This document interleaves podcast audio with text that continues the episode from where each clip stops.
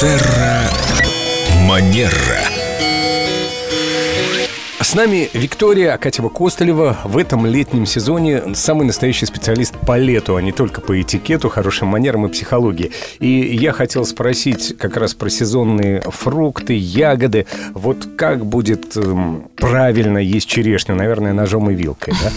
Здравствуйте, Виктория. Здравствуйте, а вот и нет, Семен. Нет? Нет, вот, вот Неужели? просто, просто берем за веточку и отправляем ягоду в рот. А куда потом деть косточку? Приемы Майка Тайсона подойдут?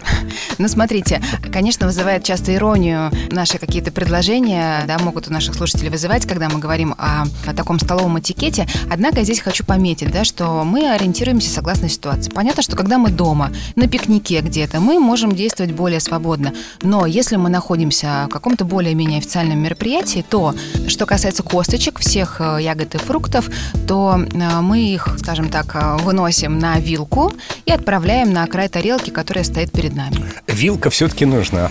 Но- Я был не так уж далек от Но, не- истины. но ягоды лучше не резать. М, Можно устроить. Мгм. То же самое с оливками, Конечно. наверное. Оливки и маслины с косточкой тоже отправляем на вилку. Да, даже Ясно, не так. спасибо. Это очень ценно. Я все время думала, куда деть косточку и как от нее э, так избавиться. На край тарелки. Ну не глотать же ее, если не знаешь этикет. Вот некоторые, кстати, так делают.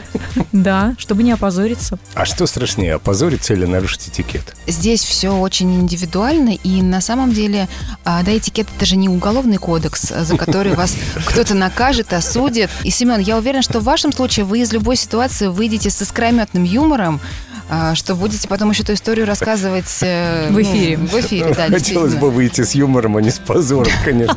Но во многом вы помогаете нам выходить из этих ситуаций, связанных с этикетом, с тем, как себя вести достойно.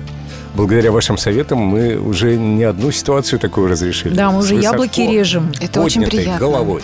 Груши, справляемся с ними. А я уже не говорю про арбузы, вы просто наш светоч в этом смысле. Как приятно это слышать. Ведущие больше не сплевывают косточки. Пакетик.